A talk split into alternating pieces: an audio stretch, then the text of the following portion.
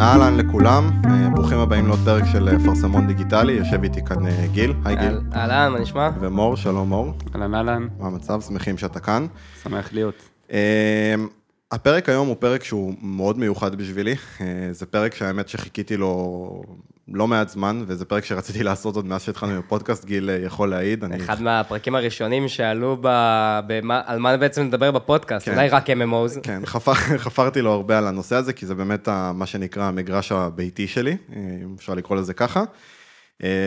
וזה באמת נושא שמאוד נוגע אליי ורציתי לדבר עליו, שזה בעצם עולם ה-MMOs, הז'אנר הזה של MMOs, מה היה איתו בעבר, מה קורה איתו היום, לאן הוא הולך וכדומה. אברקווסט. בואנה, 20 שנה, מחר הוא חוגג. אגב, מחר זה ה-16 במרץ, למי שישמע את זה קצת uh, בעתיד. כן, הפרק יצא קצת uh, בהמשך. כן, 20 שנה זה מטורף, ועדיין... 20 שנה, שנה שהוא active. כן, כאילו. ועדיין יש פה שחקנים למשחק שקיים כל כך הרבה שנים. לא רק זה, שחקנים ומוציאים לו תוכן. זאת אומרת, אני בטוח שאנשים עדיין משחקים ב Little Fighter 2, משחק שהיה בילדותנו של כולם.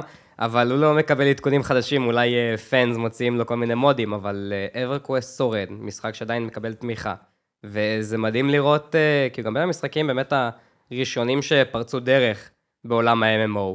ויש קהילה שעדיין משחקת בו, שהיא אומנם היא מצומצמת ביחס למה שאנחנו מדברים היום, כשאנחנו מדברים על כמה אנשים משחקים במשחקי MMOs, אבל זה מדהים לראות שעדיין הדבר הזה אומרים, בוא'נה, יש פה חבר'ה ושווה לי להשקיע בהם.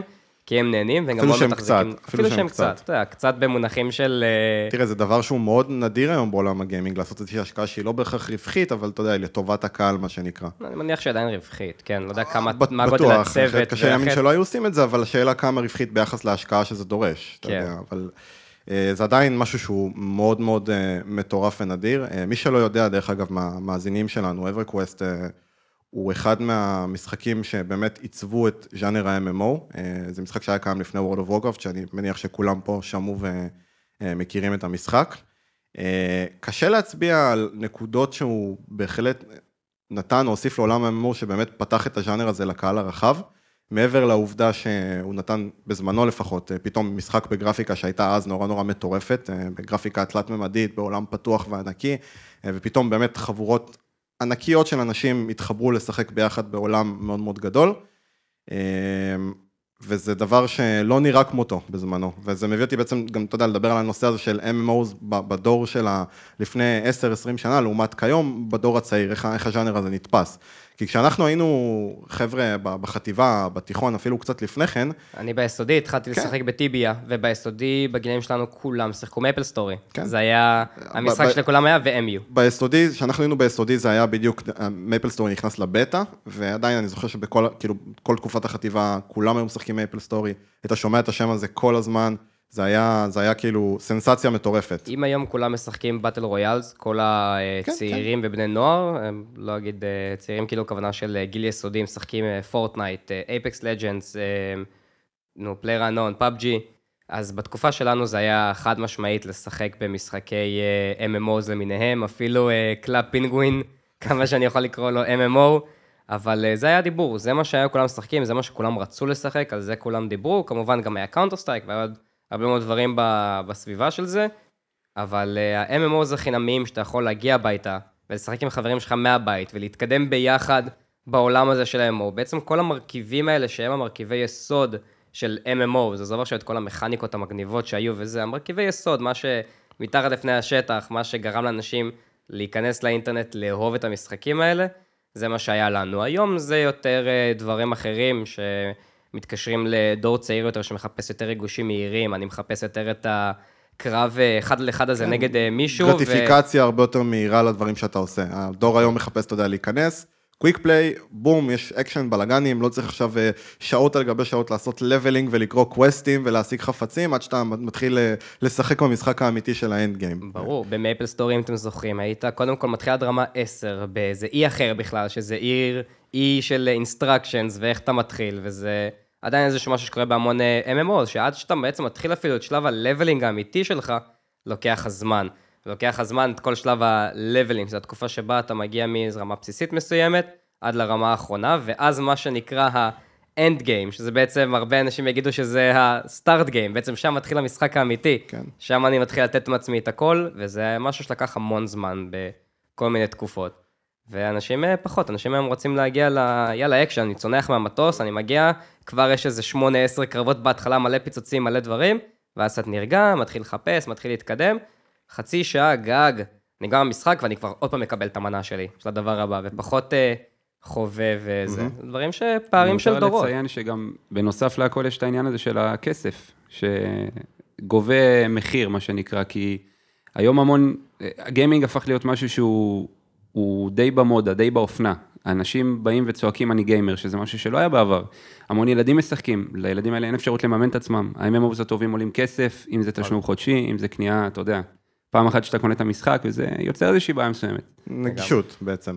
כן. אה, גם מעבר לזה, אני חושב שלא מדובר רק בדור הצעיר, זאת אומרת, כל, ה, כל ה shift הזה בעולם הגיימינג של instant gratification, ובאמת של אה, לקבל אה, תמורה ו, וסיפוק מאוד מהיר ממה שאתה עושה, זה לא רק בדור הצעיר, אפשר לראות את זה בהמון משחקים ובכללי בעולם הגיימינג. אנשים, אתה יודע, הזמן קשב שלהם לא מתחלק כמו פעם, והיום יש לך כל כך הרבה גירויים מהמדיה, מהצדדים, וכל אה, מדיום מנסה להשאיר אותך אה, מרוכז אליו ולהסתכל עליו ולהמשיך לשחק בו, או לראות את הפרסומת, או לראות את הסרט, או לראות את הסדרה, ודברים צריכים לעשות במחשבה תחילה כדי לשמור על הקשב שלך.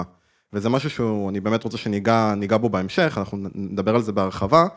אה, אבל משהו מאוד מעניין אה, בהקשר הזה של MMOs, זה שאנחנו מדברים לאחרונה, בפרקים האחרונים, דיברנו על כל העניין הזה של Game as Life Service.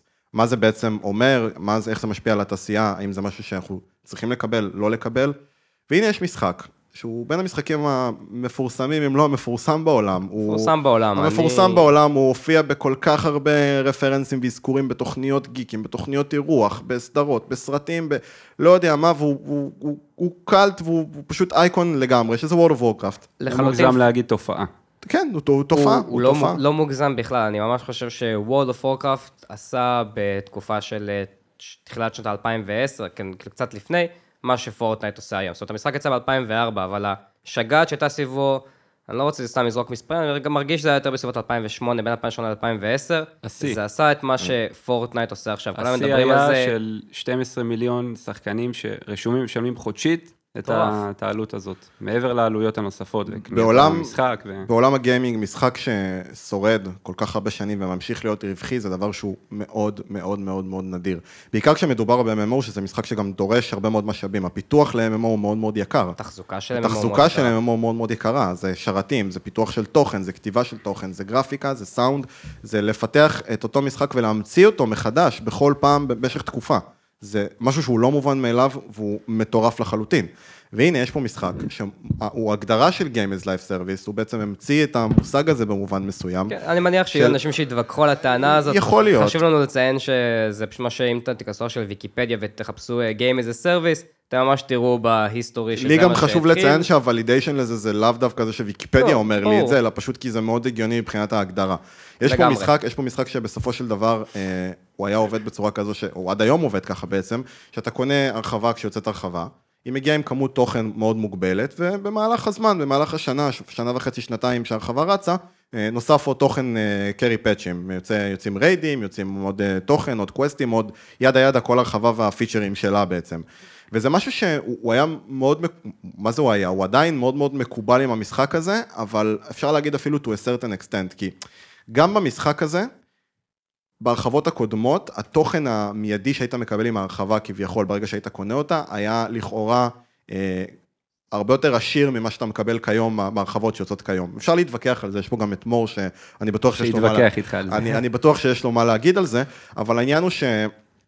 זה משהו שהיה מאוד מקובל ומובן במשך שנים, זאת אומרת, אף אחד לא התלונן על זה כשההרחבה הראשונה של וואו יצאה לצורך העניין, או כאילו, ברור שאנשים התלוננו בעצם, אנשים תמיד מתלוננים, סליחה, scrap that, כאילו, בטוח אנשים התלוננו, אבל זה היה משהו שהוא בכל זאת כן היה מקובל, אנשים ידעו שיוצאת הרחבה, יש לה X תוכן, ובמהלך הזמן באמת נוסף תוכן חדש, וזה גם קצת מה שאתה יודע, מחזיק את השחקנים לשחק, לחכות ל patch הבא, לחכות לתוכן הבא, להמשך של הסיפור. זה גורם למשחק להישאר חי. זה גורם למשחק... יותר מהכל, כי בסופו של דבר העולם הזה, כאילו, MMO בכללי, בואו נתייחס לזה תכלס, MMORPG זה עולם מקביל. כולנו, חלקנו ראינו דיג'ימול, זוכרים את העולם הדיגיטלי? זה עולם דיגיטלי. הוא חי במקביל אלינו, הוא מתקיים, אם תתחבר, אם לא תתחבר, הוא שם. יש שם אנשים שרצים, אה, נלחמים, מגלים, חוקרים, עושים, חווים, מכירים, וזה מדהים. זה, זה בפני עצמו פשוט מדהים. אני חושב, זה הבסיס הזה של, של MMO. כן. מה כן. שמושך אליו אנשים. הדיון, הדיון הוא בעצם אבל על האם השיפט הזה שה-Game is Life לקח גם אפילו בתוך ה-MMO, הוא משהו שהוא לגיטימי או לא ביחס לעבר.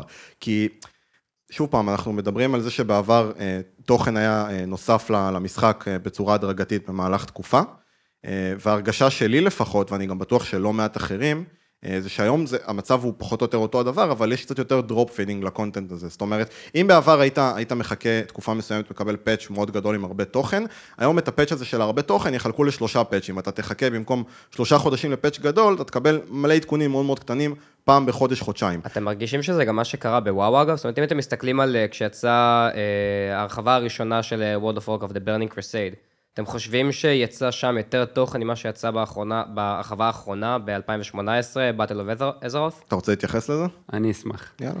אז קודם כל, התשובה היא חד משמעית לא. אתה חושב, אתה מסתכל, חושב שיצא אותה לא כמות תוכן. זה לא עניין של חושב, okay. זה אוקיי. עניין שאתה מסתכל על הפאצ' נוט, אם יש משהו קורא... שלמדתי, סליחה שאני קוטע אותך, בעולם הגיימינג, זה הרבה פעמים כן עניין של חושב. אוקיי, אבל בסופו מדדים, של דבר... אין פה מדדים אמפיריים, יש פה הרבה, כאילו זה לא שחור לגבי לבן, אם עכשיו אנחנו נשב מול הפאצ' נוט לצורך העניין, mm-hmm. של מה יוצא בתוכן שיוצא אלינו בחודש הבא, בפאצ', סליחה, שיוצא בחודש הבא. לא נדבר על הפאצ', אני מדבר על אה, משחק שיוצא, רק עכשיו יצא, זאת אומרת ההרחבה במובן הכי בסיסי אפילו יותר, אפילו יותר. אתה חושב שיצא יותר תוכן אם אתה... ממה כן, שיצא ב... חד משמעית, חד משמעית. כשאתה מסתכל על הברנינג קרוסל לצורך העניין, כל מי שפה אה, מאזין לנו ושיחק ב World of Warcraft בתקופה ההיא, או משחק עדיין. או משחק עדיין, בתקווה, ואם לא אז שיתחיל, אז אה, כן, Burning Crusade יצא עם אה, פיצ'רים שמוצגים כדאנג'נים חדשים, מפה חדשה, לבלים חדשים, raid חדש, יאללה, עופו על זה, תעשו חיים, יש סיפור לגלות, אם תצליחו, תעשו את הכיף שלכם. היום זה לא ככה.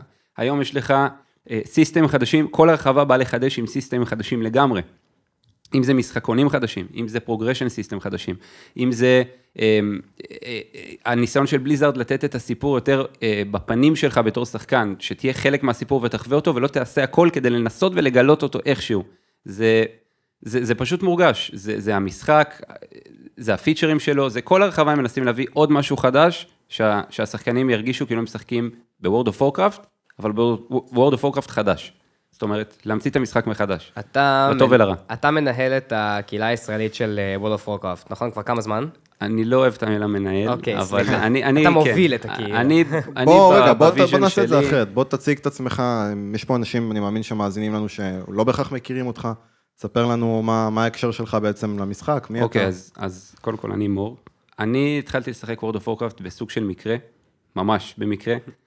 אופס, אה, נפל עליי World of Warcraft, בוא כן, ישבתי. אצל חברים, שיחקנו יוגיו בכלל, והם התחילו לשחק Warcraft 3, אה, ולא הפסיקו לאכול לי את הראש על זה, ובסופו של דבר ככה, מ Warcraft 3 הגיעו ל World of Warcraft, התחילו לשחק, ופתאום לא היה לי מי לשחק יוגיו, ונורא התבאסתי. באיזה שנה זה היה? זה היה בגיל 15 וחצי, 16, משהו כזה, בתקופה ההיא. שנת? כן, לפני, וואו, וואו, בערך. בעשור הקודם, 2006, זה כן. בתקופת- שזה בתקופת הייתי באיזה Burning כיתה י', Crusade. כן, כן, כן. בתקופת, זה, אני אגיד לך מה, הם התחילו לשחק בדיוק כשיצא Burning Crusade, ממש עם ההשקה.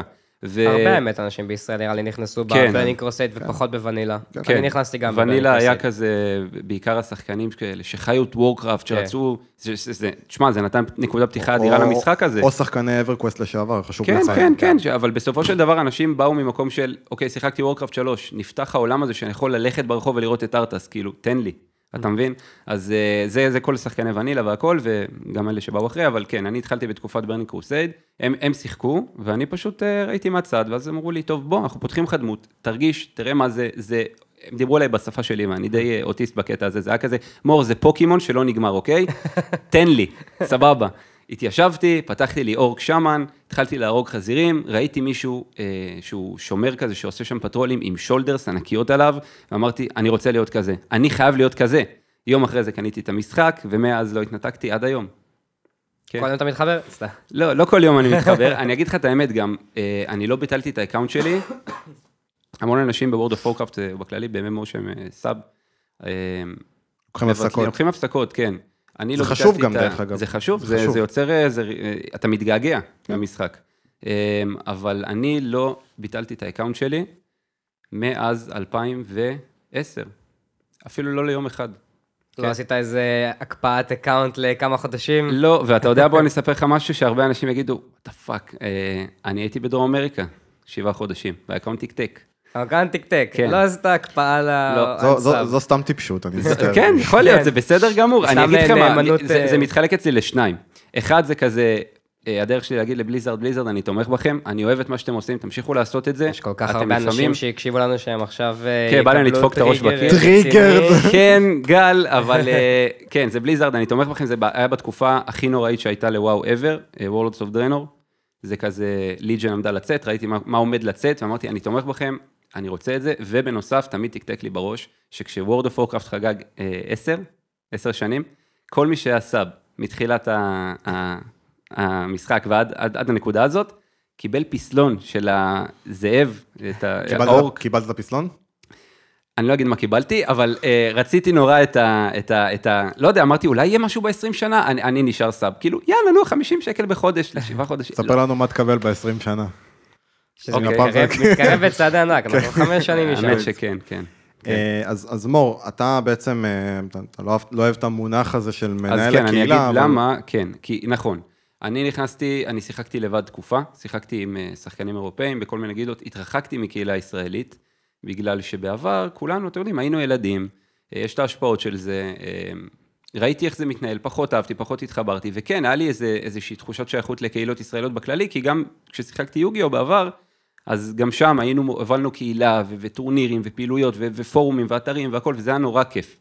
כיף תמיד לשחק, מה שאתה לא עושה, כיף לעשות את זה עם אנשים. אמ, אבל התרחקתי מזה תקופה, ובאמת, אה, כשחזרתי מדרום אמריקה, אז אה, באמת חבר שלי אמר לי, תקשיב, ראיתי, הכרתי פה כמה חבר'ה ישראלים, בוא תיתן לזה צ'אנס. מפה לשם, הכרתי אותם, היה לי סופר כיף, אחרי שבוע בערך מההיכרות שלי איתם, הם ארגנו פשוט ערב במסעדה, כולם ביחד, היה לי הזוי, אמרתי, אני בא, אוכל. אמ, ומאז השאר היסטוריה, כאילו באמת, הקמנו את, ה, את הגילדה הישראלית Exodus, והחלטנו, החלטתי שאני חייב לעשות משהו כדי לשמר את הדבר הזה שאני חווה פה, כי שיחקתי World of Warcraft ים זמן, אבל ככה לא שיחקתי בחיים. חשוב לי, חשוב לי גם לציין, דרך אגב, אתה אומר, הקמנו את הגילדה הישראלית שנקראת Exodus, גילדה הישראלית ברור זה משהו שהיה קיים לפני כן, ואפילו נכון, בכמה איטרציות. כן, נכון. ואני חייב להגיד שיאמר לזכות הגילדה הזאת, ובאופן כללי מה שקורה עכשיו, שדווקא כיום, כשהמשחק אה, באופן יחסי לפעם קצת פחות באור הזרקורים, דווקא היום לעומת פעם, שפעם בתקופה שהוא היה ממש היה הייפ סביבו, גם בארץ, והיו השקות מטורפות של הרחבות וזה, הקהילות... שהתקיימו גם, אה, דרך אגב, הייתה השקה ל Battle for Azeroth, כן, שאנחנו ארגנו. אה, נכון, וזו הייתה השקה, ל Legion לא היה דבר כזה, נכון. כמה זכור לי, וגם ל-Warlords of Draenor, אתה נכון, מבין? זה רק כן. השקה מהקהילה הזאת. השקה האחרונה הייתה ב Cataclysm, שהייתה כן. מדהימה דרך אגב. מה שאני מנסה, כן, זו השקה שאני לקחתי חלק בארגון שלה. מדהים, אתה גל, מדהים. אה, תודה. מה שאני מנסה בעצם להגיד, אבל זה שיאמר מאוד לזכות הקהילה והגילדה הזאת, שזה משהו שהיה קיים לפני כן, ועוד בתקופה שבה המשחק היה ממש במיינסטרים. ולא הצליח, זה לא החזיק, הגילדות הישראליות שהיו בזמנו החזיקו לתקופות יחסית קצרות, ההתנהלות בהן לא תמיד הייתה כל כך טובה. אני מצטער אם מישהו מהמאזינים קשור ב, ב, ב, בגילדות האלה בעבר, היה מנהל, היה אחראי כלשהו. היינו ילדים בעיקר. כן, כן, לא, אתה יודע מה, זה אפילו לא קשור, זה לא עניין של היינו ילדים, אה, זה גם לא עניין של מה עשו נכון או לא נכון, אבל עובדתית, קמו ונפלו גילדות ישראליות, לא פעם כן. ולא פעמיים, וזו פעם ראשונה מזה המון המון שנים, שקמה גילדה וקהילה ישראלית, שבאמת מחזיקות באופן מאוד מלוכד לתקופה מאוד מאוד ארוכה. אה, זה עדיין רץ, זה כמה הולך... כמה זמן אתם כבר בעצם קיימים כגילדה? שנתיים וחצי. שנתיים וחצי. עכשיו, מה שגל אמר פה זה נורא, זה, זה פשוט נכון, ו, ואתה יודע, אני שומע את זה ומתרגש. אני כי... מרים לך גם. לגמרי. וזה לא לי, זה, עוד פעם אני אומר, זה מתקשר לכל מה שאמרתי על המנהל קהילה וכל הדברים האלה, זה לא. כי אני לבד, הייתי פה מלא זמן, אני כולה הרמתי את הכפפה ואמרתי, חבר'ה, אפשר לעשות פה משהו מדהים, אפשר לשמר את מה שעשינו פה, ללכת, לגדול, להיות כמו איזה מקום שכל ישראלי שרוצה לשחק World of Warcraft, או אפילו לא ידע שהוא רוצה לשחק World of Warcraft, נכנס אליו ומוצא פרטנרים לשחק איתם. כמו שאמרת, המשחק כרגע לא בשיא שלו. אז עזוב את ההרחבה הנוכחית, אה, משחק בן 15 שנה, כאילו זה לא, לא הולך ברגל, ובסופו של דבר, אה, גם כרגע, ההרחבה כרגע שאנחנו נמצאים בה, היא לא באמת הרחבה שכל, אפילו המעריצים הנאמנים של המשחק באמת מרוצים ממנה. גם אתה מכיר את העליות והמורדות שההרחבה הזאת עברה. העתיד שלה הוא לגמרי ורוד, בתקווה. לפי מה שאומרים. להגיד לגמרי זה אף פעם... אה, זהו, אבל כשאתה שומע מה הולך, מה הולך להגיע... אבל, אבל זה לא משנה, אתה יכול לשמוע על הרבה משחקים, נכון, זה בסופו של דבר העשייה, אני מסכים איתך, אבל בסופו התוצאה. של דבר מבחן התוצאה, לגמרי אני איתך בדבר הזה, וכולי תקווה, בסופו של דבר אה, אני הכי רוצה את ההצלחה של המשחק הזה, בשביל לשמר את הדבר המדהים הזה שהקמנו היום. אמ, אבל כן, אני חושב שכרגע המשחק לא במקום הכי הכי טוב שהוא, ובכל זאת, אנחנו בקהילה הישראלית שלנו, בגילדה שלנו, חיים בבועה.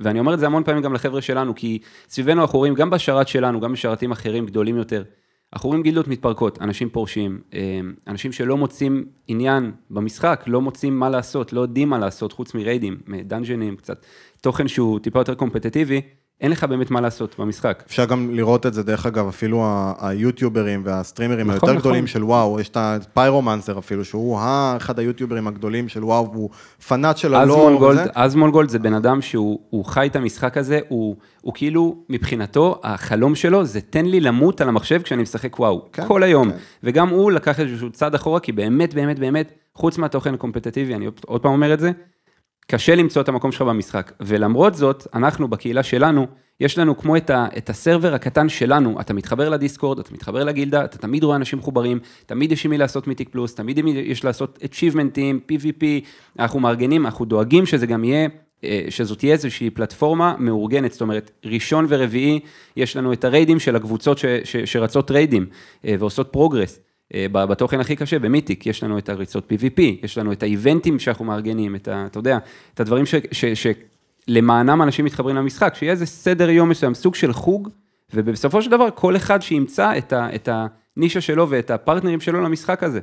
גם בתקופות המתות של המשחק. בעצם ליצור, אה, בעצם ליצור איזושהי חממה אה, לשחקנים. כן. כי משחקי MMOs מתבססים על לשחק אחד עם השני, בדיוק. ואם אתה מרגיש לבד, ושוב פעם, בהשוואה ליוטיוברים הגדולים, אני רואה הרבה סרטונים של יוטיוברים וסטרימרים שאומרים, הפסקתי לשחק כי הגילדה שלי התפרקה, בדיוק. כי אנשים פרשו, חברים שלי הפסיקו לשחק, אין לי מי לשחק יותר. לגמרי. זה הרבה מתבסס על לשחק עם אנשים אחרים. ואם אתה יוצר איזושהי בעצם קהילה, חממה, שבה אנשים מרגישים קשורים אחד לשני, גם כשהמשחק בתקופות שפל שלו, וגם כשהמשחק בשלב שבו פחות כיף לך לשחק בו כביכול. יש המון אנשים שאומרים את זה. אבל יש אנשים, יש אנשים שיש לך לשחק איתם, יש לך Discord להתחבר אליו, ואתה יכול להעביר את זה בסבבה, ולעשות, לשחק במשחק שאולי אתה לא 100% מרוצה ממנו, אבל החוויה הכללית עצמה בגלל האנשים הופכת להיות חיובית יותר. בסופו של... זה הבסיס, ה bread and butter של MMO. כן. בסופו של דבר זה קהילה, אבל אני חייב לשאול... זה גם למה EverQuest, דרך אגב, נכון, עדיין חי. זה לגמרי זה.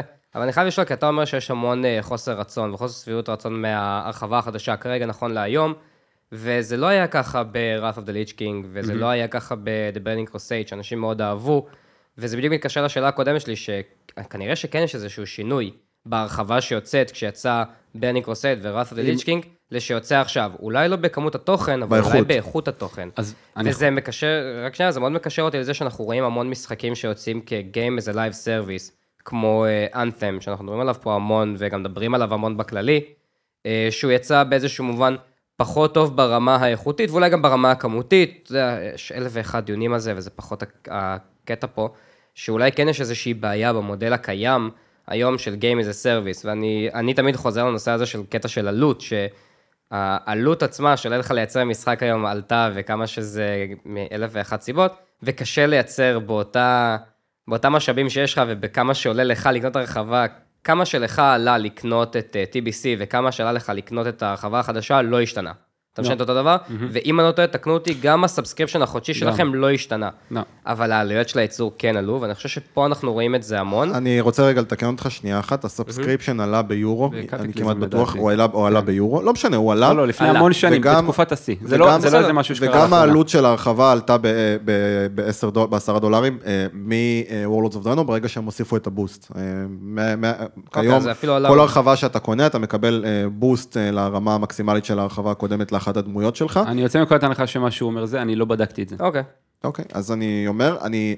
שוב פעם, זה כאילו אתה משלם יותר כסף על לקבל משהו שהוא כביכול וירטואלי, לא פיזי, ו- לא משנה, ולא היה, לא, לגמרי. לא ממש הייתה לו... אתה, אתה כאילו פשוט, נשמע שאתה כאילו אומר שזה מינוס מסוים, אבל בסופו של דבר כולנו חיים בעולם וירטואלי. לא, לא, לא. זה לא משנה אם זה סוני, אתה לא צריך בובה בסופו של דבר. לא, לא, אני אסביר, אני אסביר לך למה אני מתכוון. אתה משלם אקסטרה כסף על משהו שלכאורה לא היה לו עלות פיתוח, על ללחוץ את הכפתור ולקבל דמות במקס לבל.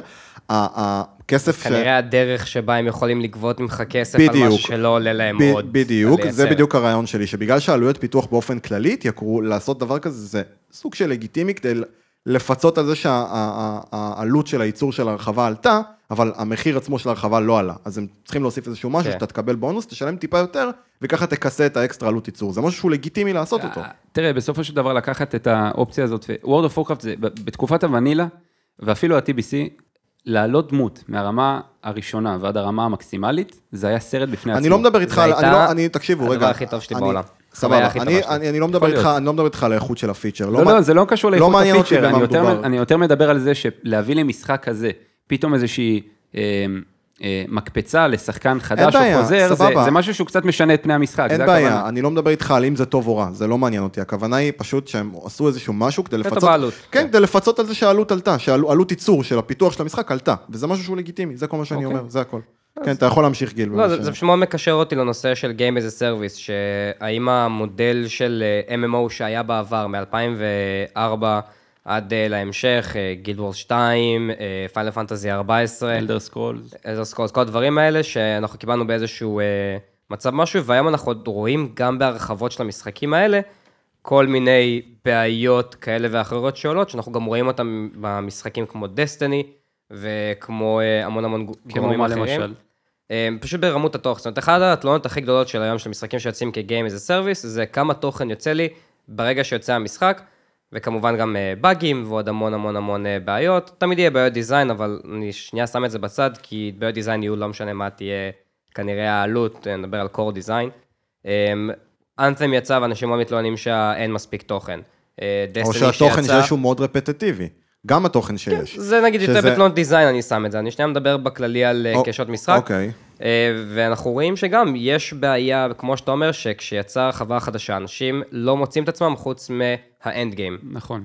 אה, שגם בו אתה משהו... צריך אנשים סביבך. נכון, לא, תמיד אתה צריך אנשים, כי אנחנו רואים פה משחק אה, זה. MMO בעיקר. אבל, אה, אבל אני כאילו, אני שם לב שכן יש פה איזשהו משהו שהוא חוזר על עצמו ב game as a service בעולם המודרני.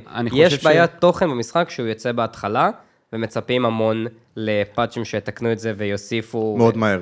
אני חושב מהר. שפשוט בעבר אנשים לא קלטו את המודל הזה בצורה יותר מדי... לא לקחו את זה כמובן מאליו, את המודל הזה של, אוקיי, קיבלתי משחק ואני יודע שבשנה, שנתיים הקרובות הולך לצאת עוד ועוד ועוד ועוד ועוד תוכן. היום אנשים כבר צופים את התאריכים של התוכן מתי הוא יצא, זאת אומרת, ברגע, כבר קיבלת את התוכן, עוד לא קיבלת את התוכן ש, שמובטח לך בקנייה, וכבר אתה מצפה לדבר הבא. אתה מבין? אה, ב, לצורך העניין, ב-TBC, ב Burning Crusade, שזה Burning Crusade, כן, of the Lich King, לא באמת היה סדר מסוים ביציאת הפאצ'ים. לא היה roadmap. Mm-hmm. בדיוק, ב Legion לצורך העניין, הרחבה אולי הכי מוצלחת, עניין של טעם, כן? של אה, World of Warcraft. יש 77 ימים בין כל אחד מהפאצ'ים, הקטנים והגדולים, בדיוק, הם גם, בדיוק. הם גם שיתפו בעיקר את ה roadmap שלהם, זאת אומרת, הם תקשרו נכון, הרבה, והם עד היום בכללי, הם, הם מאוד מאוד, מאוד מנסים לצאת, כמו שאנחנו לצורך העניין ב Exodus, בגילדה הישראלית, מנסים ליצור איזושהי פלטפורמה שיתופית כזאת של יום ראשון יש את זה, יום שני יש את זה, יום שלישי יש את זה, גם Blizzard מנסים... שקיפות, לצ... ממש בית אבות. ממש. לא, זה כן. שקיפות, כן, היום הם מנסים ליצור איזושהי מפה של, אה, של תוכן שיוצא, אתם יודעים שכל שלושה חודשים יצא לכם תוכן. השאלה, האם זה טוב או רע? כי בסופו של דבר, מה, מה שקורה, אה, זה שהם צריכים לתת את הרודמפ הזה כדי להחזיק שחקנים ולהגיד להם, הנה, תראו, אנחנו עובדים קשה להוציא תוכן. אבל מה שקורה בפועל, וזה הסבר מאוד הגיוני למה שאמרת, גיל, as Live Service, מה שהשתנה בשנים האחרונות, זה שעלויות פיתוח עלו. עולה יותר כסף לפתח, על אחת כמה וכמה משחק MMO, שהפיתוחים בו מאוד מאוד יקרים.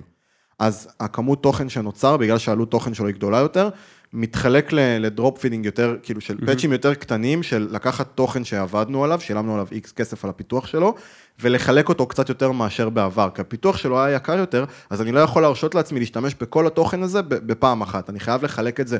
למרוח ל- אותו טיפה. למרוח אותו טיפה יותר. זה משהו שהוא הגיוני לעשות אותו בגלל עלויות פיתוח, זאת אומרת, אין פה עניין של טוב ורע, רק עניין של מה אני כשחקן מרגיש עם הסיטואציה הזאת. כן, שזה מות... מותר גם לא לאהוב את הסיטואציה הזאת. קודם כל, אני חושב שהסיטואציה הזאת של פאצ'ים שיוצאים כל פעם, זה, זה מבורך. פשוט צריך לעשות את זה נכון, והנכון הזה, הוא מתבסס בעיקר שלו ב progression system נכון. זאת אומרת, אם יש לך תמיד לאן לשאוף כשחקן, בדמות שלך בתוך המשחק, בתוך העולם הזה, לא משנה כמות התוכן שתצא, באמת האיכות שלו, אבל במקביל לתוכן הזה שיוצא, תמיד אתה יודע שיש לך את העיקר, אם זה הלוולים, לעלות רמות, להתחזק, אה, לצייד את עצמך בציוד אה, חזק, או כמו שיצא ב Legion, ה artifact weapon, או progression system דומה לו, שבאמת יכול לתת לך כשחקן את התחושה הזאת, שגם אם אין כרגע תוכן, שהוא יותר מדי מדבר אליי, או יותר מדי חדש, או כבר עשיתי הכל, תמיד יש לי איפה להתקדם במשחק ולאן לשאוף. אז אני מאוד רוצה לשאול את שניכם, איפה אתם מרגישים ש-World of Warcraft עשה את זה נכון, ואיפה הוא התחיל לעשות את זה לא נכון?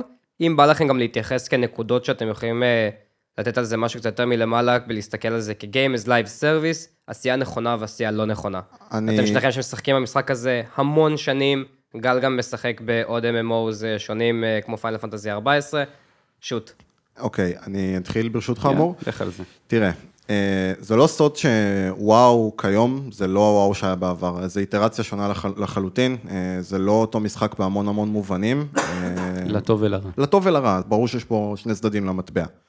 אבל העניין העיקרי הוא, זה שלי באופן אישי, ואתה יודע את זה גיל, יש לי גם בעיה עם כל הקונספט הזה של instant gratification ושל Game as Life Service.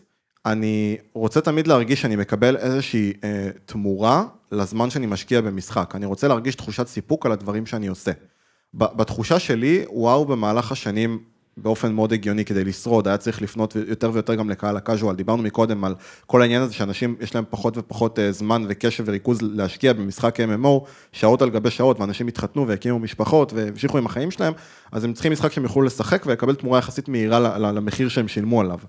לי, יש בעיה עם זה, זאת אומרת, ברור שמבחינה עסקית זה המודל הנכון ללכת עליו, זה הדרך היחידה שבה המשחק יכול לשרוד, אבל אני מרגיש שכשאני משחק במשחק MMO, אני רוצה, כמו שמור אמר מקודם, progression כלשהו, אני רוצה להרגיש שאני עובד קשה, בשביל להרגיש מתוגמל על זה, וכשאני מקבל את התגמול הזה, אני מרגיש שעבדתי קשה בשבילו, וזה היה שווה את זה. וכשאני משחק במשחק כמו וואו, שבעבר אה, דרש ממך המון המון שעות של השקעה, אם זה attunement לריידים, הייתי צריך לעשות המון המון רק כדי לפתוח את הריידים, כדי להיכנס אליהם, רק כדי לדרוך בתוך ה raid, וזה יצר איזושהי תחושה של... של wonder, שאתה יודע, היית רואה מישהו עם, עם full set מ raid, היית אומר, וואו, איזה מטורף זה, כאילו, אתה רואה אותו עומד באמצע העיר בירה, ואומר, כאילו, וואו, איזה פסיכי, איזה, כמה שעות הוא השקיע בשביל להגיע לזה, הלוואי ויום אחד אני אצליח להגיע לשם. ואתה שומע על, על, על, על הבוסים האלה ועל, ועל הריידים האלה, שאף אחד עוד לא ראה אותם, כמו בלק טמפל וכמו uh, TK ו-SSC, שהיית צריך טמפסט קיפ וסרפנט שיינקובר בזמנו. מלא ריידים שונים שנמצאים במשחק World of Warcraft. כן, אה, הנקודה שלי היא פשוט שהיית משחק במשחק שבו אה, נדרשת להשקיע המון, והיית מקבל תמורה לזה. והתמורה הייתה ודאית, היית משקיע, היית מקבל תמורה. לי זה מרגיש כיום אה, שהמשחק... אתה מגדיר את עצמך כהארדקור גיימר ברמת ה-MMO? שאתה משקיע המון שעות יחסית ב-MMO בשביל uh, כאילו... אני חושב יחסית... שבכל מה שקשור ל-MMO, אני, אני, אני לא כל כך אוהב את ההגדרות האלה, גם של הארדקור וקאז'ואל. השקעת זמן שלך, מאוד, כן, של אה, מבחינת זמן, מבחינת זמן ברור שהייתי אומר שכן, אבל זה גם תלוי בתקופות, כי אתה יודע, MMO זה משחק שהוא מאוד תובעני. אה, יש תקופות שהייתי יכול לשחק שעות על גבי שעות כל יום, יש תקופות שלא היה לי זמן לשחק בכלל. וזה לגיטימי, אז זה תקופות של הארדקור ותקופות של casual, וזה בסדר. כי כשאני משחק, כשאני בתקופה של casual, אני אחפש משחקים שייתנו לי את המענה לתקופה הזאת בהתאם. ושאני בתקופה שיש לי זמן, אני אשחק במשחקים כמו Final Fantasy או וואו לצורך העניין. ולא יפריע לך בתקופה שלך כשחקן casual, אה, שפתאום אה, וואו כן דורש ממך המון המון המון שעות בשביל להגיע לאיזשהו progression לא, מסוים? לא, אבל אתה לא, לא נתתי לסיים את הנקודה שלי, זה בדיוק העניין, שוואו בדיוק ההפך מזה כיום. זאת אומרת, כיום. לדבר על מה שהיה בעבר. לדבר בעבר. לדבר על מה שהיה בעבר, כי בעבר היה לי כל כך הרבה זמן לזה, וגם היום דרך אגב, אה, שיש לי הרבה פחות זמן לזה משמעותית, הייתי מעדיף שזה יישאר ככה, אפילו שזה לא אפשרי בתכלס, וכולנו יודעים את זה. אבל העניין הוא שמאוד מפריע לי, וזה מה שרציתי להגיע אליו בעצם, שהמשחק הגיע למצב של סוג של מכונה, של סלוט משינס, של אתה משחק במשחק שאתה מגיע למקס לבל שלו, הוא מאוד מנסה להתאים את עצמו לכולם ולרצות את כולם, שזה בסדר, זה הגיוני שמשחק יעשה את זה, זה, זה צריך להיות ככה, אבל זה בעצם יוצר מצב בתחושה שלי שהוא מנסה לראות לכל הכיוונים ולא פוגע בשום דבר בעצם. Uh, המשחק היום, ה progression בו, לטעמי, שוב פעם, מאוד לא מספק, המשחק, כמו שאמרתי, מרגיש כמו slot machine, יש המון המון RNG, אה, Random Number Generator, שזה אומר שהרבה דברים שאתם עושים, אולי זה יצליח, אולי זה לא יצליח, אולי תקבלו את ה loot שאתם צריכים, אולי לא תקבלו את ה loot שאתם צריכים, לעומת פעם שנגיד ב-TBC היית רוצה להשיג חתיכה מסוימת של gear, היית יודע שאם אתה הולך והורג את הבוס הזה, אז זה נופל משם, או היית יודע שאם אתה עכשיו הולך ועושה X דאנג'ינים ומקבל קורנסי מסוים ואוסף ממנו 1200, היית הולך וקונה את זה. היום קצת קשה לך לתכנן את זה, וזה יותר, יוצר מצב שבו בליזרד מאוד... Uh, יש להם, יש להם כביכול ככה יכולת לנטר ולנתב את השחקנים ואת הקהילה, להשאיר את כולם פחות או יותר במצב שאף אחד לא יכול להישאר יותר מדי מאחורה, אבל גם לא יכול להתקדם יותר מדי קדימה. בהרגשה שלי, זה משהו שקצת מוריד מהעניין הזה של ה-MMOs, כי אם תוסיף לזה גם את העניין הזה שהמשחק עצמו הפך להיות נגיש יותר, בגלל כל הסיבות האלה, ושאתה לא צריך לתקשר עם אנשים כמו פעם כדי להתקדם במשחק, והכל בלחיצת כפתור, אתה רוצה להיכנס ל dungeon, אתה לא צריך לחפש אנשים להיכנס איתם ל dungeon, אתה לוחץ על לחיצת כפתור, זה מחפש לך קבוצה, ואתה נכנס ל dungeon. אתה יכול לעשות את כל ה dungeon, לא להעביר מילה אחת איתם.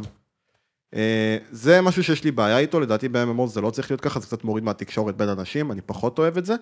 אה, ואני עכשיו באמת אעביר את הזכות דיבור למור. תודה רבה.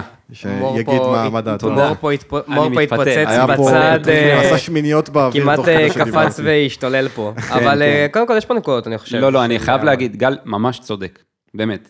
באמת, אי אפשר להגיד שלא, כי בסופו של דבר, זאת המציאות. אנשים פה באולפן המומים. השאלה היא באמת, מה, כאילו, בסופו של דבר, איך התחיל כל השיחה הזאת שלנו פה? דיברנו על משחקים כמו Fortnite, דיברנו על משחקים כמו, הרי אמרנו שבילדות זה MMO, אחר כך זה הפך להיות MOBA, ופתאום עכשיו זה את כל ה Fortnite האלה. עכשיו, שמע, בסופו של דבר, אה, העולם הזה אה, דורש, העולם הזה של הקהל של הגיימרים דורש ריגוש. אתה בסופו של דבר לא יכול להתרגש במשך 15 שנה? כן, 15 שנה. מאותו דבר. אתה לא יכול להתרגש רק מזה שעלית לרמה האחרונה, אוקיי, ומה אז? בשביל לעשות ריידים אני צריך להקריב את החיים שלי. בשביל לעשות, להשיג גיר אני צריך לעשות ריידים. זה, זה, זו שרשרת שלא נגמרת. אתה מבין? בסופו של דבר צריך לתת מענה לכולם. כולם משלמים על המשחק הזה איקס אה, כסף בחודש, כולם רוצים לקבל פחות או יותר את אותה חוויה. אבל... על המחיר. אתה בתור שחקן שמשקיע מעצמך אקסטרה בתחום הזה, במקום הזה המסוים שאתה בוחר, אם זה PvP, אם זה raiding, אה, אם זה דאנג'נים, תהיה מופתע, אבל יש לך מענה בתור שחקן שמשקיע לכל הדברים האלה. נכון, הוא לא בשיא שלו, הוא יכול להיות יותר, הוא יכול להיות יותר לגמרי. הביקורת הזאת לא מפסיקה להגיע ל Blizzard, ו Blizzard אפילו נתנו על זה מענה שהם כן היו רוצים לתגמל יותר את השחקנים שמשקיעים אקסטרה מה, מה, מהזמן שלהם ונותנים יותר. אני לא? מאוד אשמח לדעת מה אתם חושבים על שזה עשה נכון קודם, שעכשיו זה עושה לא נכון. אז לא, לא, לא, בעבר פשוט, הדבר הזה, הריגוש ההוא מלהרוג, כמו שגל אמר, להרוג בוס, להיות עם, ה, עם, ה, עם הציוד שנופל מאותו בוס, ש, שאף אחד בסרבר עוד לא הרג, נכון, זה מה שריגש, אבל זה ריגש ב-2006, 2007, 2008. כשהקהילה הייתה שונה, והווייבים לא של עולם הגיימינג. לא רק בהכרח הקהילה, זה בדיוק, הווייבים של עולם ה gaming, אנשים כן רוצים, במיוחד במשחק שהם משלמים עליו, לקבל את התמורה, את התגמול הזה שאתה מדבר עליו. אתה מבין? זה כאילו משהו שהוא, אי אפשר להתעלם ממנו, אבל כן, אנשים שהם master דאנג'נירים ב Mythic Plus, ושואפים לרייטינג נורא נורא גבוה. מי שלא יודע, Mythic Plus, דאנג'נים עם טיימר, אה, תספיק כמה שיותר מהר עם כל מיני אה, מכשולים בדרך, הצלחת כמה שיותר מהר, עלית ברייטינג וכאלה.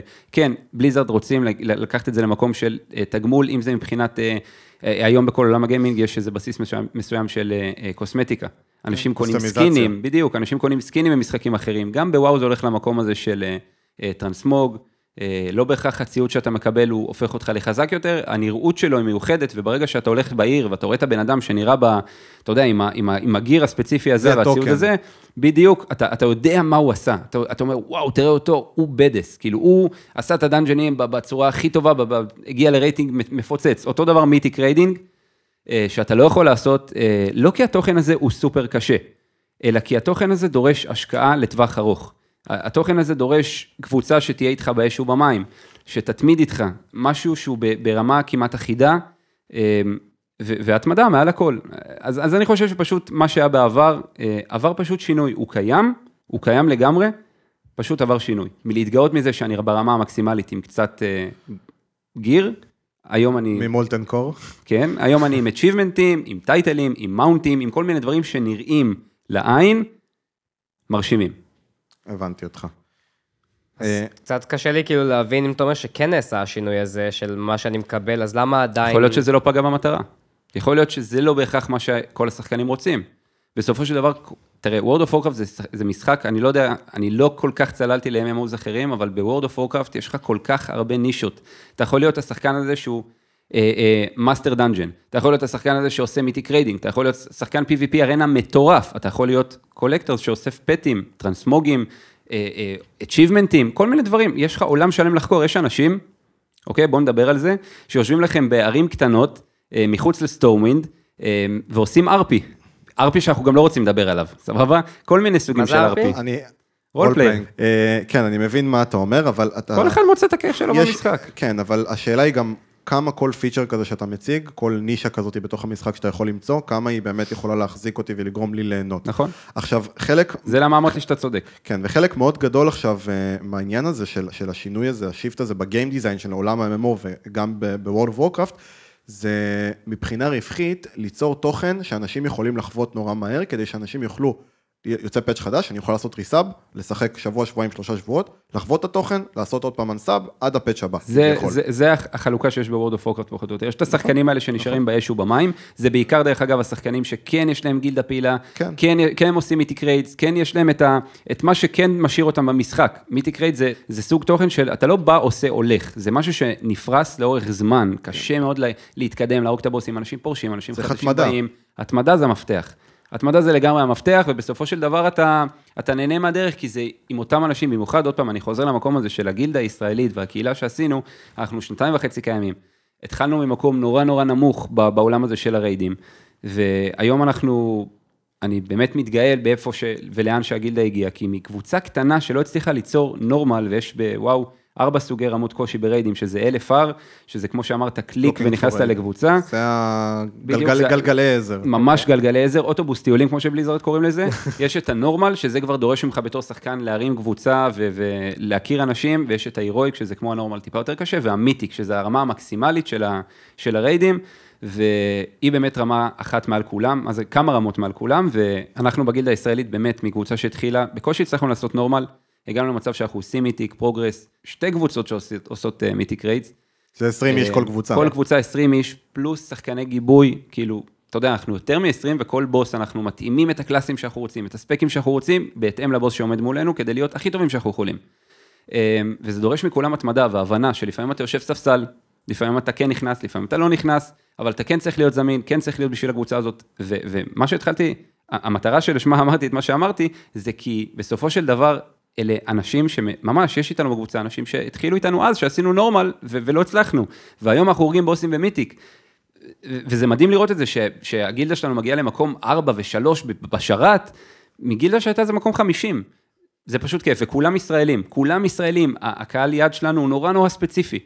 זה, זה נטו ההשקעה וההתמדה של האנשים, והתחושה הזאת שהם באמת חלק, יש להם גאוות יחידה, וזה כיף לי לראות את זה, כי מעבר לריידים, אה, לראות את ההתמדה שלהם, מעבר להכל, כשאנחנו עושים את האירועים שלנו, אם זה אירועי גילדה או אירועי קהילה, כמו ההשקה שעשינו לבטל פור אזרות, מפגשי גילדה, אה, על האש, מסעדות, אה, אירועים באייפ גיימינג. דיברנו על ההשקה הזאת שיואב היה פה, דרך אגב, הסכמנו על זה גם. וואלה, אז כן, זה, זה פשוט היה אירוע שהוא, רק להסתכל מהצד, לראות את כל האנשים האלה שלא בהכרח היו מכירים בלי הדבר הזה, להסתכל ולראות אותם משחקים ביחד, או לפני שהמשחק בכלל נפתח, והשרתים נפתחו, לראות אותם מדברים, מתקשרים, צוחקים, כל מה שנוצר ביניהם, זה, זה כמו איזה, אתה יודע, כמו אב גאה. שיושב בצד ומסתכל על הכל, ופשוט כיף לראות את הדבר הזה שזה קיים, אנשים שחברויות שנוצרו, אהבות שנוצרו, דברים באמת שהם כל כך לא מובן מאליו. פשוט זה... בגלל השגרה המדהימה הזאת שאנחנו חווים כבר שנתיים וחצי, והלוואי, טפו טפו טפו, לנצח. זה בהחלט מאוד יפה לראות את זה ומאוד מרשים. אני אישית מאוד מאוד שמח באופן אישי שדבר כזה באמת מצליח להתפתח ולהחזיק אה, ולפרוח ביחס לשנים קודמות, שזה קצת פחות הלך, אה, מסיבות כאלו ואחרות. וזה באמת מביא אותי לדבר על הנושא הבא שלנו, שזה גלובליזציה בעולם ה-MMOs. אה, דיברנו בתחילת הפרק על התקופה הזאת שבה אנשים היו משחקים MapleStory ואת ה-MMOs הקטנים יותר עד שזה התחיל להתפתח וגם EverQuest. ו-EverQuest בעצם, או בכללי, MMOs, יצרו עולם וירטואלי שבו אנשים מכירים אחד את השני. מה שגורם להם גם לרצות להכיר ולהיפגש מעבר לזה. וזה יוצר מצב שבו קהילות שלמות נפגשו ממדינות שונות, מיבשות שונות, עשו פגישות של גילדות ושל קבוצות, ו- ומשפחות נוצרו ככה, וזוגיות נוצרה ככה, מדהים. וילדים נולדו ככה. וזיכרונות, המון זיכרונות. וזיכרונות נוצרו ככה, אני יכול, בדיוק אה, כשישבנו על הפרק, אני וגיל, דיברנו קצת על כל מיני אירועים כאלו ואחרים שקרו בהקשר הזה.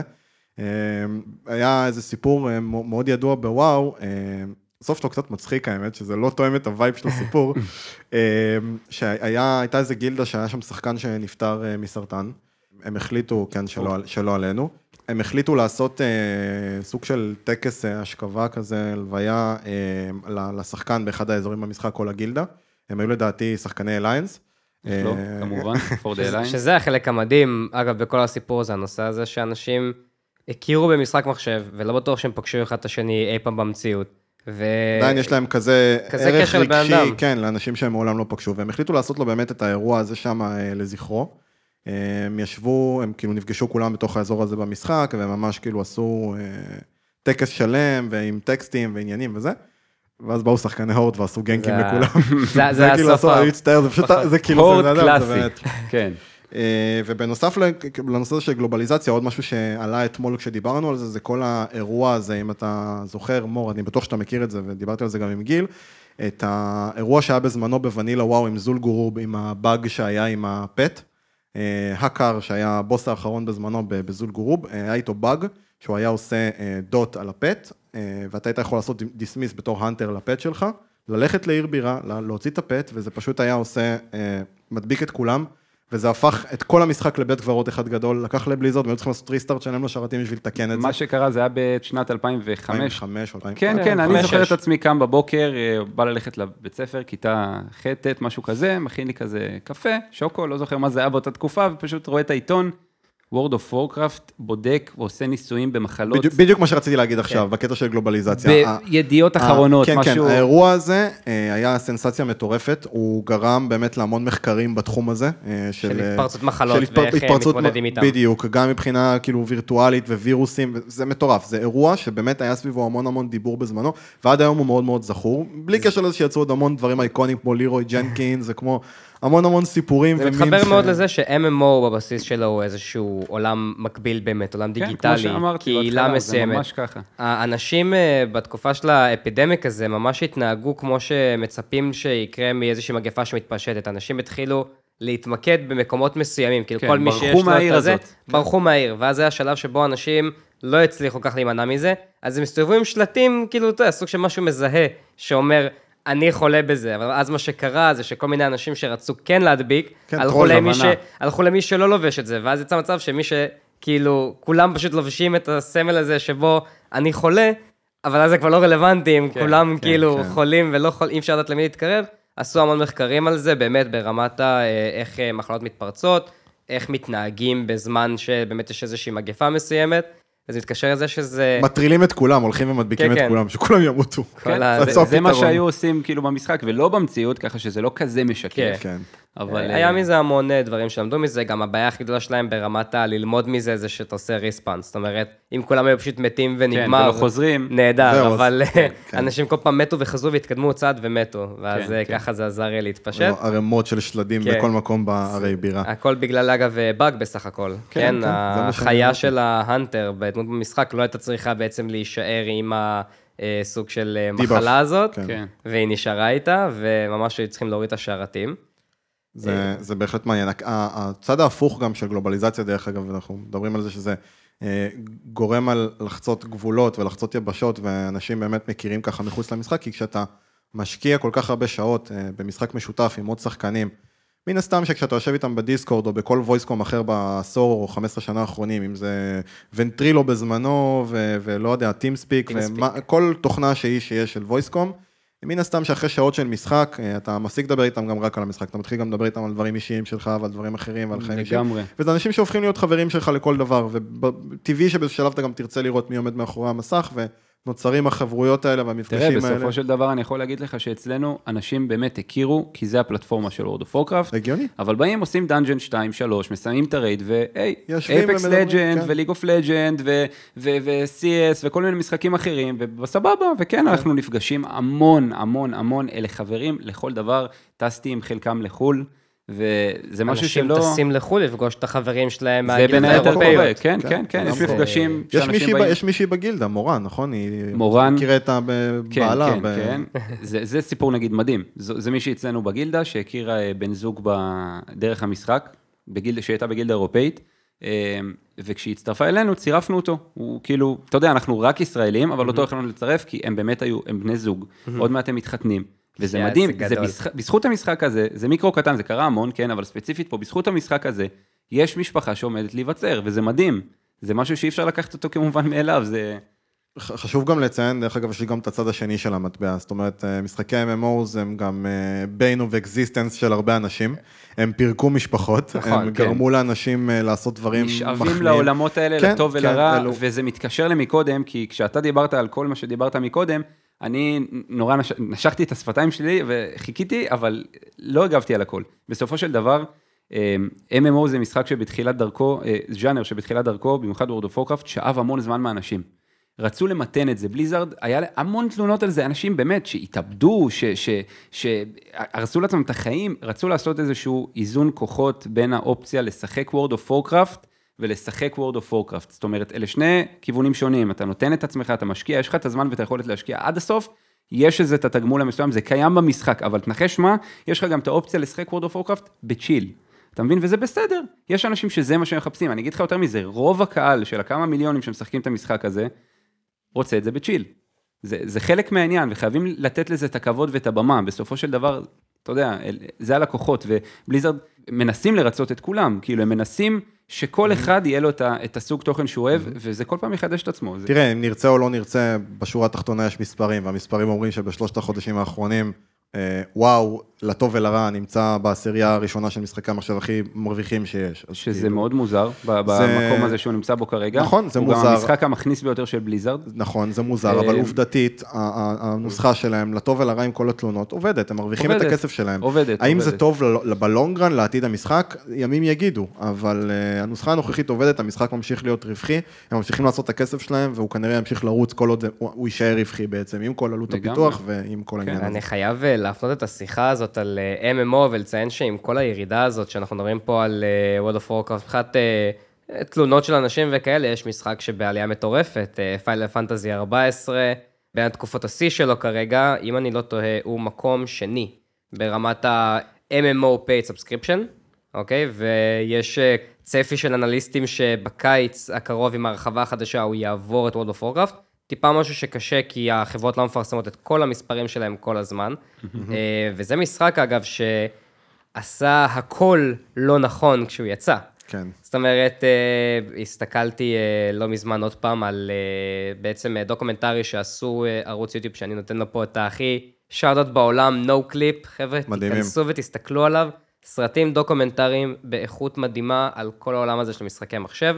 עשו סרט דוקו בשלושה חלקים, שיוצא בערך כשעתיים סך הכל, על המשחק פיינל פנטזי 14.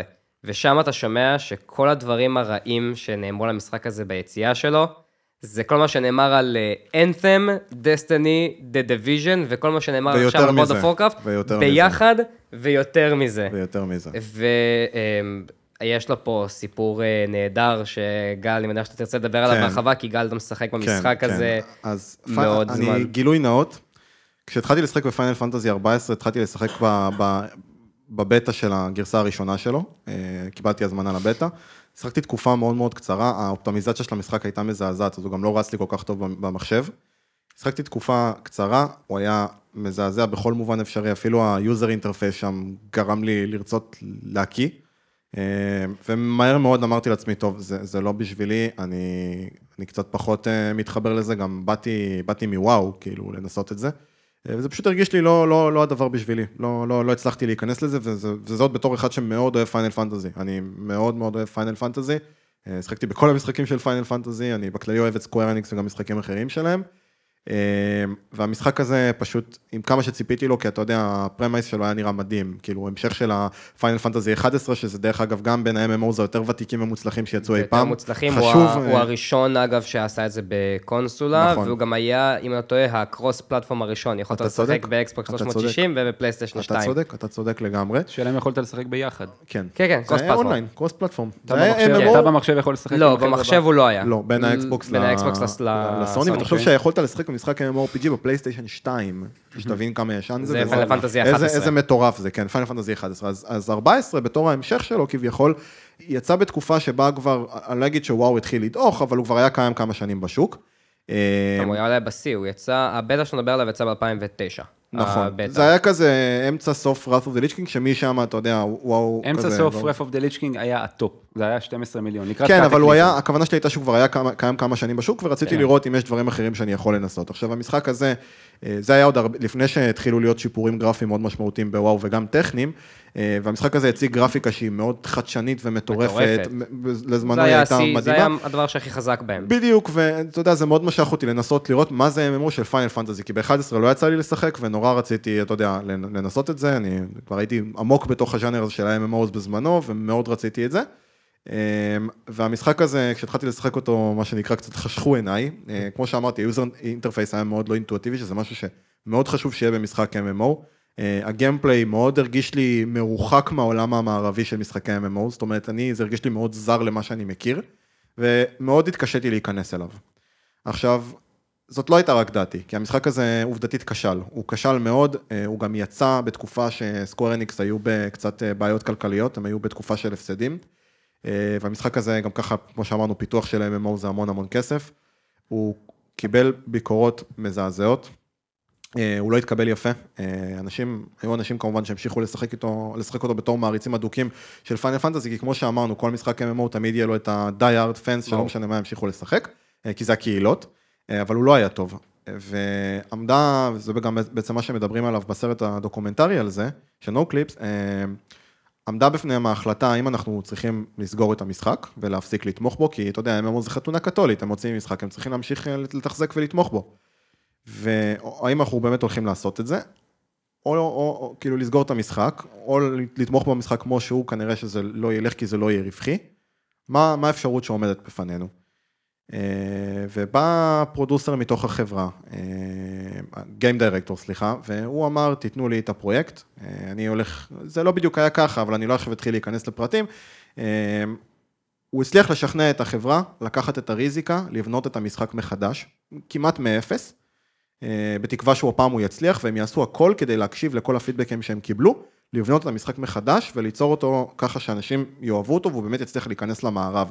כשבמקביל, הם עדיין המשיכו לעבוד על המשחק כן, הקיים. כן, זאת אומרת, ש... הצוות התפצל לשניים, צוות אה, בעצם, לא יודע אם בדיוק חצי-חצי, כשאחד עבד על באמת rebuilding the game, והשני עבד אה, על בעצם לא לעשות עוד פאצ'ים, להמשיך לתחזק את המשחק, בעצם פשוט עדיין לתת משהו למי שכבר כן, כן נמצא בו, לשמר. בדיוק, לתת מענה ותחזוקה, life support, מה שנקרא, למשחק שכבר קיים, והוא כישלון ואין מה לעשות, תוך כדי שצוות מאוד מאוד מצומצם, מה שנקרא אליט פורס טים, צריך uh, באמת... טאסק פורס הם קראו לזה. טאסק פורס, כן, צריך פשוט לשבת uh, ו- ולקרוע את התחת שלו שעות על גבי שעות, ימים כלילות, uh, עם, עם דדליינים מטורפים, כדי לבנות את המשחק מחדש, בצורה שהפעם היא לא תהיה כישלון. עכשיו, זה, זה, זה משהו שלא נראה כמותו בעולם הגיימינג מעולם לדעתי, הוא מטורף, הוא פסיכי, הוא בלתי נתפס, כי אנחנו מדברים כל הפרק הזה על כמה שהעלות של MMO, הפיתוח, היא מאוד מאוד יקרה.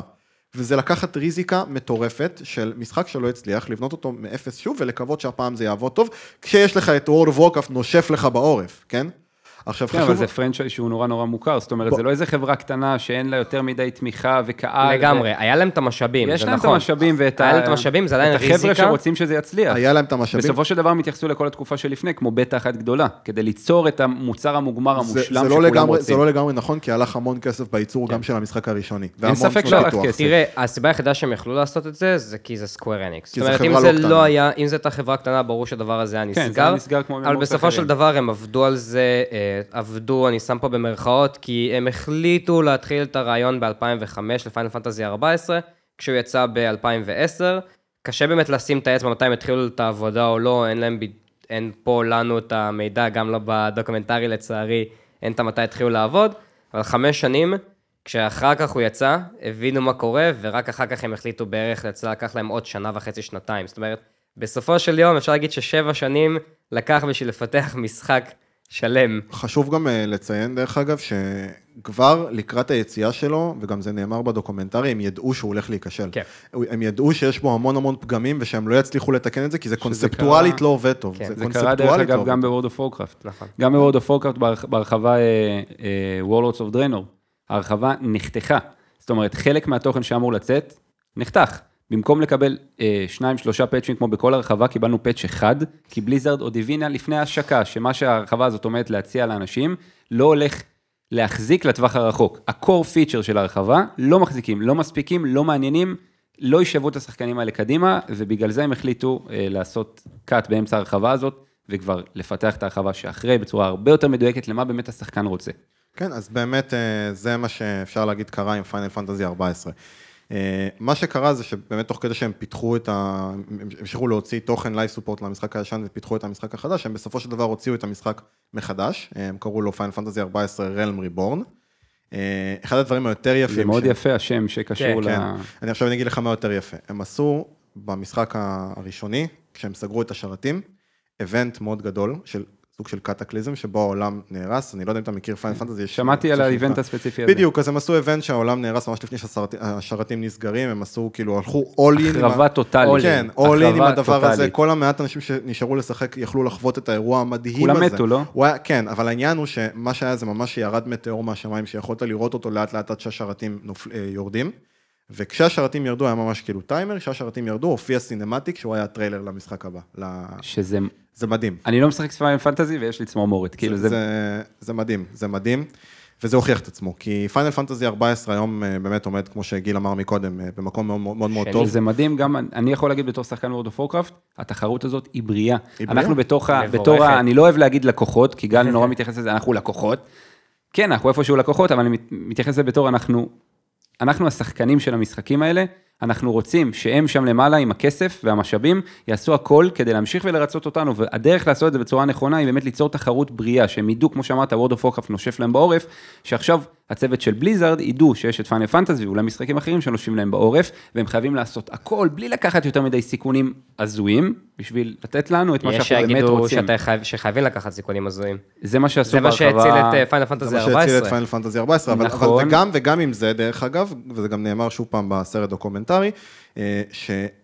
אחד הדברים שגרמו למשחק להיכשל, זה ש Final Fantasy 11, שהיה ה MMO הקודם שלהם, היה מאוד מיועד לשוק האסייתי והיפני בעיקר. גם מנהיגות. הם, הם היו, כן, הם, הם, היו, הם היו מורגלים לזה, אני לא מדבר איתך גם מבחינה גרפית ו- וסגנון גרפי, אני מדבר איתך גם בעיקר מבחינת gameplay, איך שהמשחק בנוי. grindy ו... בטירוף? grindy בטירוף, וגם מבחינת מערכת קרב, זה דברים שהם פשוט, אתה כשחקן מערבי לא מורגל אליהם, והם מאוד מכירים את זה מהמון משחקים אחרים. הם היו חייבים להבין איך הם יכולים להפוך את 14, אחרי שבאיטרציה הראשונה שלו הוא היה מאוד דומה ל-11, ליותר נגיש למערב, ומה שפשוט קרה זה שהם לקחו המון דברים כאילו קונספטואליים מאוד טובים מ-World of Warcraft. נכון. כי World of Warcraft, כמו שאמרנו, הוא משחק אייקוני, הוא בנה המון המון מסגרות. הוא עשה את זה פשוט נכון. הוא דרך אגב, הוא גם לא המציא את הגלגל, הם לקחו הרבה דברים מ EverQuest, ופשוט הפכו אותם למאוד מלוטשים. לגמרי, אבל אפשר להגיד שבאמת EverQuest, כמו שאמרתם בהתחלה, עיצב את עולם ה-MMO, כן, הוא עיצב את הבסיס. כן, נכון. כן, אבל אתם חייבים לזכור שעם הזמן כל MMO ניסה להביא את המשהו הקטן שלו. בסופו של דבר, גם גילד וורס ניסה ליצור עולם חי, גילד וורס 2, ניסה ליצור עולם חי עם אה, אה, איבנטים דינמיים בכל המפה, שפתאום קורים, פתאום מתרחשים, פתאום תוקפים את העיירה הזאת, פתאום יש סיג' על העיר הזאת, פתאום, לא יודע, יוצא אלמנטל ענק, וכל השחקנים באזור מקבלים איזושהי התראה מסוימת, ונוהרים למקום הזה בשביל להציל את העיירה ולהרוג את האלמנטל, וזה זה הקור לדעתי של MMO, לחוות עולם, לחוות משהו שהוא ביחד, אנחנו עובדים ביחד כדי לצלוח אותו, ואתה יודע, כל, כל משחק באמת הביא את, ה, את הדבר הקטן הזה שלו, ובסופו של דבר המשחקים הגדולים לקחו את זה ואת זה ואת זה, והתאימו את זה, ל... אותם, בדיוק, ליטשו אותם והתאימו את זה, עשו את זה World of Warcraft style, או Final Fantasy style, כאילו, זהו, זה גם, זה. גם קרה הפוך בוואו, דרך אגב, גם וואו לקח מ Final בשנים האחרונות כמה דברים מצוין, זה מצוין, אני ממש... אין לי מושג, נראה לי artifact weapons, יכול להיות? לא רק artifact weapons, כן, artifact weapons זה הדבר המרכזי, זה ה relic weapon של Final Fantasy ובאמת ה artifact ב-World of כן, זה, זה לגמרי בסדר, כי התחרות הזאת תהיה בריאה. עכשיו, הנקודה עם פיינל פנטזי זה שבאמת היום אה, הוא יושב במקום מדהים. המשחק הזה לא מושלם, בשום צורה, אני משחק בו תקופה, ושוב פעם, עוד גילוי נאות לגביו, גם באיטרציה החדשה, גם בריין ריבון, שיחקתי בהתחלה, לא, היה לי מאוד קשה להיכנס, כי גם אז, עדיין, בהתחלה, בהשקה שלו, הוא עדיין הרגיש לי קצת זר לי ביחס לשחקנים הערבים. או שבאת עם מטען מקודם. גם, גם, גם כי באתי כשחקן וואו, והיה לי מאוד קשה לעזוב ואתה יודע, להיפתח למשחק mm-hmm. חדש, וגם כי פשוט הרגיש לי עדיין טיפה נורא מרוחק. ורק אחרי שנתתי לו עוד איזה שני צ'אנסים באמת לנסות להיכנס, לסיים עם הלבלינג, להיכנס לחוויה של האנד גיים ובאמת להתחיל להבין את המשחק, רק אז הבנתי שלמרות שהוא לא מושלם ולמרות שיש לו פגמים שאני חושב שהם צריכים לעבוד קשה כדי לתקן, אמ, הוא עושה דברים מדהימים, ומעבר לזה שהוא עושה דברים מדהימים, הדינמיקה של המפתחים של המשחק עם הקהל היא מאוד מאוד יפה לראות אותה, לראות אותה ולהרגיש אותה. הקהילה של המשחק הזה היא משהו שלא נתקלתי בו בשום משחק אחר. בוא תרחיב, מעניין. אני, אני ארחיב לך ברמה של אני נתקלתי בפוסט, יש קבוצה מאוד גדולה בפייסבוק של, אה, של שחקני פאנל פנטזי, והם פרסמו שם פוסט בדיוק, שהם כל שנה מוציאים ספר, והם ממלאים אותו בברכות וציורים ו- ו- ותמונות של מלא שחקנים מכל השרתים. מי מוציא את הספר? איזה חברה אחת שהתנדבה לעשות את זה, לא okay. יודע אוקיי. מה, זה ממש בהתנדבות לחלוטין.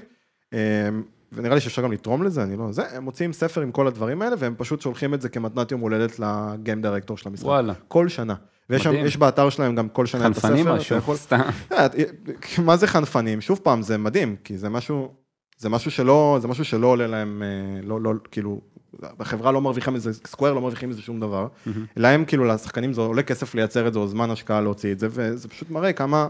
אתה יודע, כמה באמת אוהבים את המשחק. זה משהו מהקהילה למען ה... כן, כן, זה ממש... מזכיר את המחווה שעשיתי בדרום אמריקה, אבל אתה יודע, כן. אם כבר דרך אגב אה, סרט דוקומנטרי, גם ל World of Warcraft יש סרט דוקומנטרי, מדהים לדעתי. אני נשאבתי אליו, Looking for Group הוא נקרא, זה משהו ש Blizzard הוציאו, מומלץ ממש לכל אוהבי MMO, ובמיוחד לאנשים שמשחקים World of Warcraft. זה נותן מבט נורא נוסטלגי ועכשווי, ו...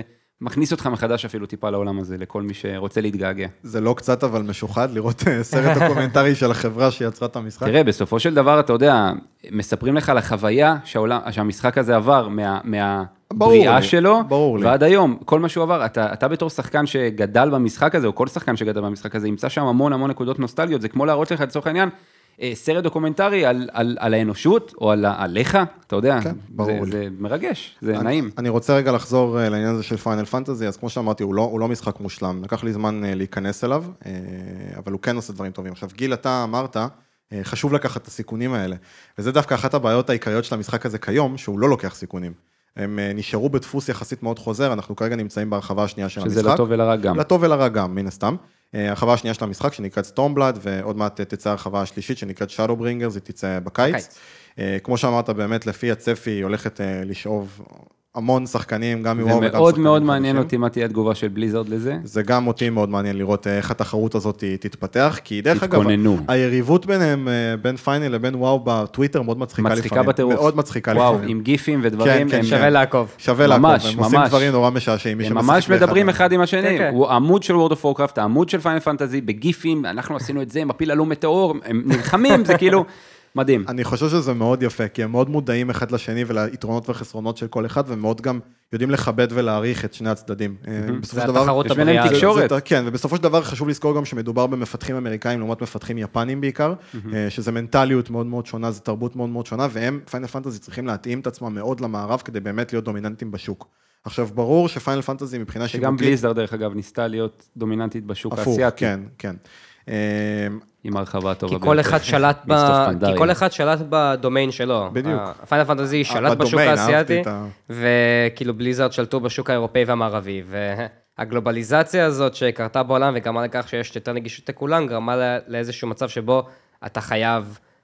להתאים את עצמך. להתאים את עצמך, בעצם אתה נלחם כבר על אותם אנשים, כי יש איזשהו מכסה מסוימת של כמה אנשים משחקים MMOs, כי זה משחק שדורש המון זמן. כולם רוצים נגיד, לכבוש את העולם, זה מה שאתה אומר. אני נגיד בתור סטודנט היום, אין לי את הזמן לשבת ולשחק MMO. זה מה שרציתי להגיד קודם. אני, אני בתור מה שאני מרגיש, מבחינת ההשקעת זמן שלי ואיך שאני מחלק את הזמן שלי, אני מרגיש שאין לי את הזמן לשחק ב-MMO, ויש עוד המון כמוני, גם יש עוד המון שלא מסכימים איתי. לא, זה לא עניין של להסכים, אני רק חייב לענות לך נקודתית על זה, כי בטח יש גם מאזינים שחושבים כמוך, דווקא ב World of Warcraft, דיברנו בהתחלה על ה boost, דיברנו על הנישה הזאת ש Blizzard לקחה את המקום של הטיפה יותר להתחשב בסושיאלים, בקז'ואלים.